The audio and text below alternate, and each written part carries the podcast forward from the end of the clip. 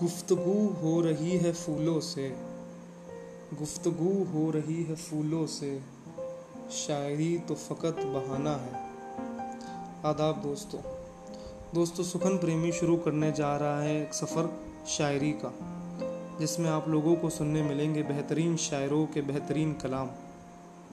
तो तैयार हो जाइए सफ़र से जुड़ने के लिए। सुखन प्रेमी प्रेजेंस सफ़र शायरी का।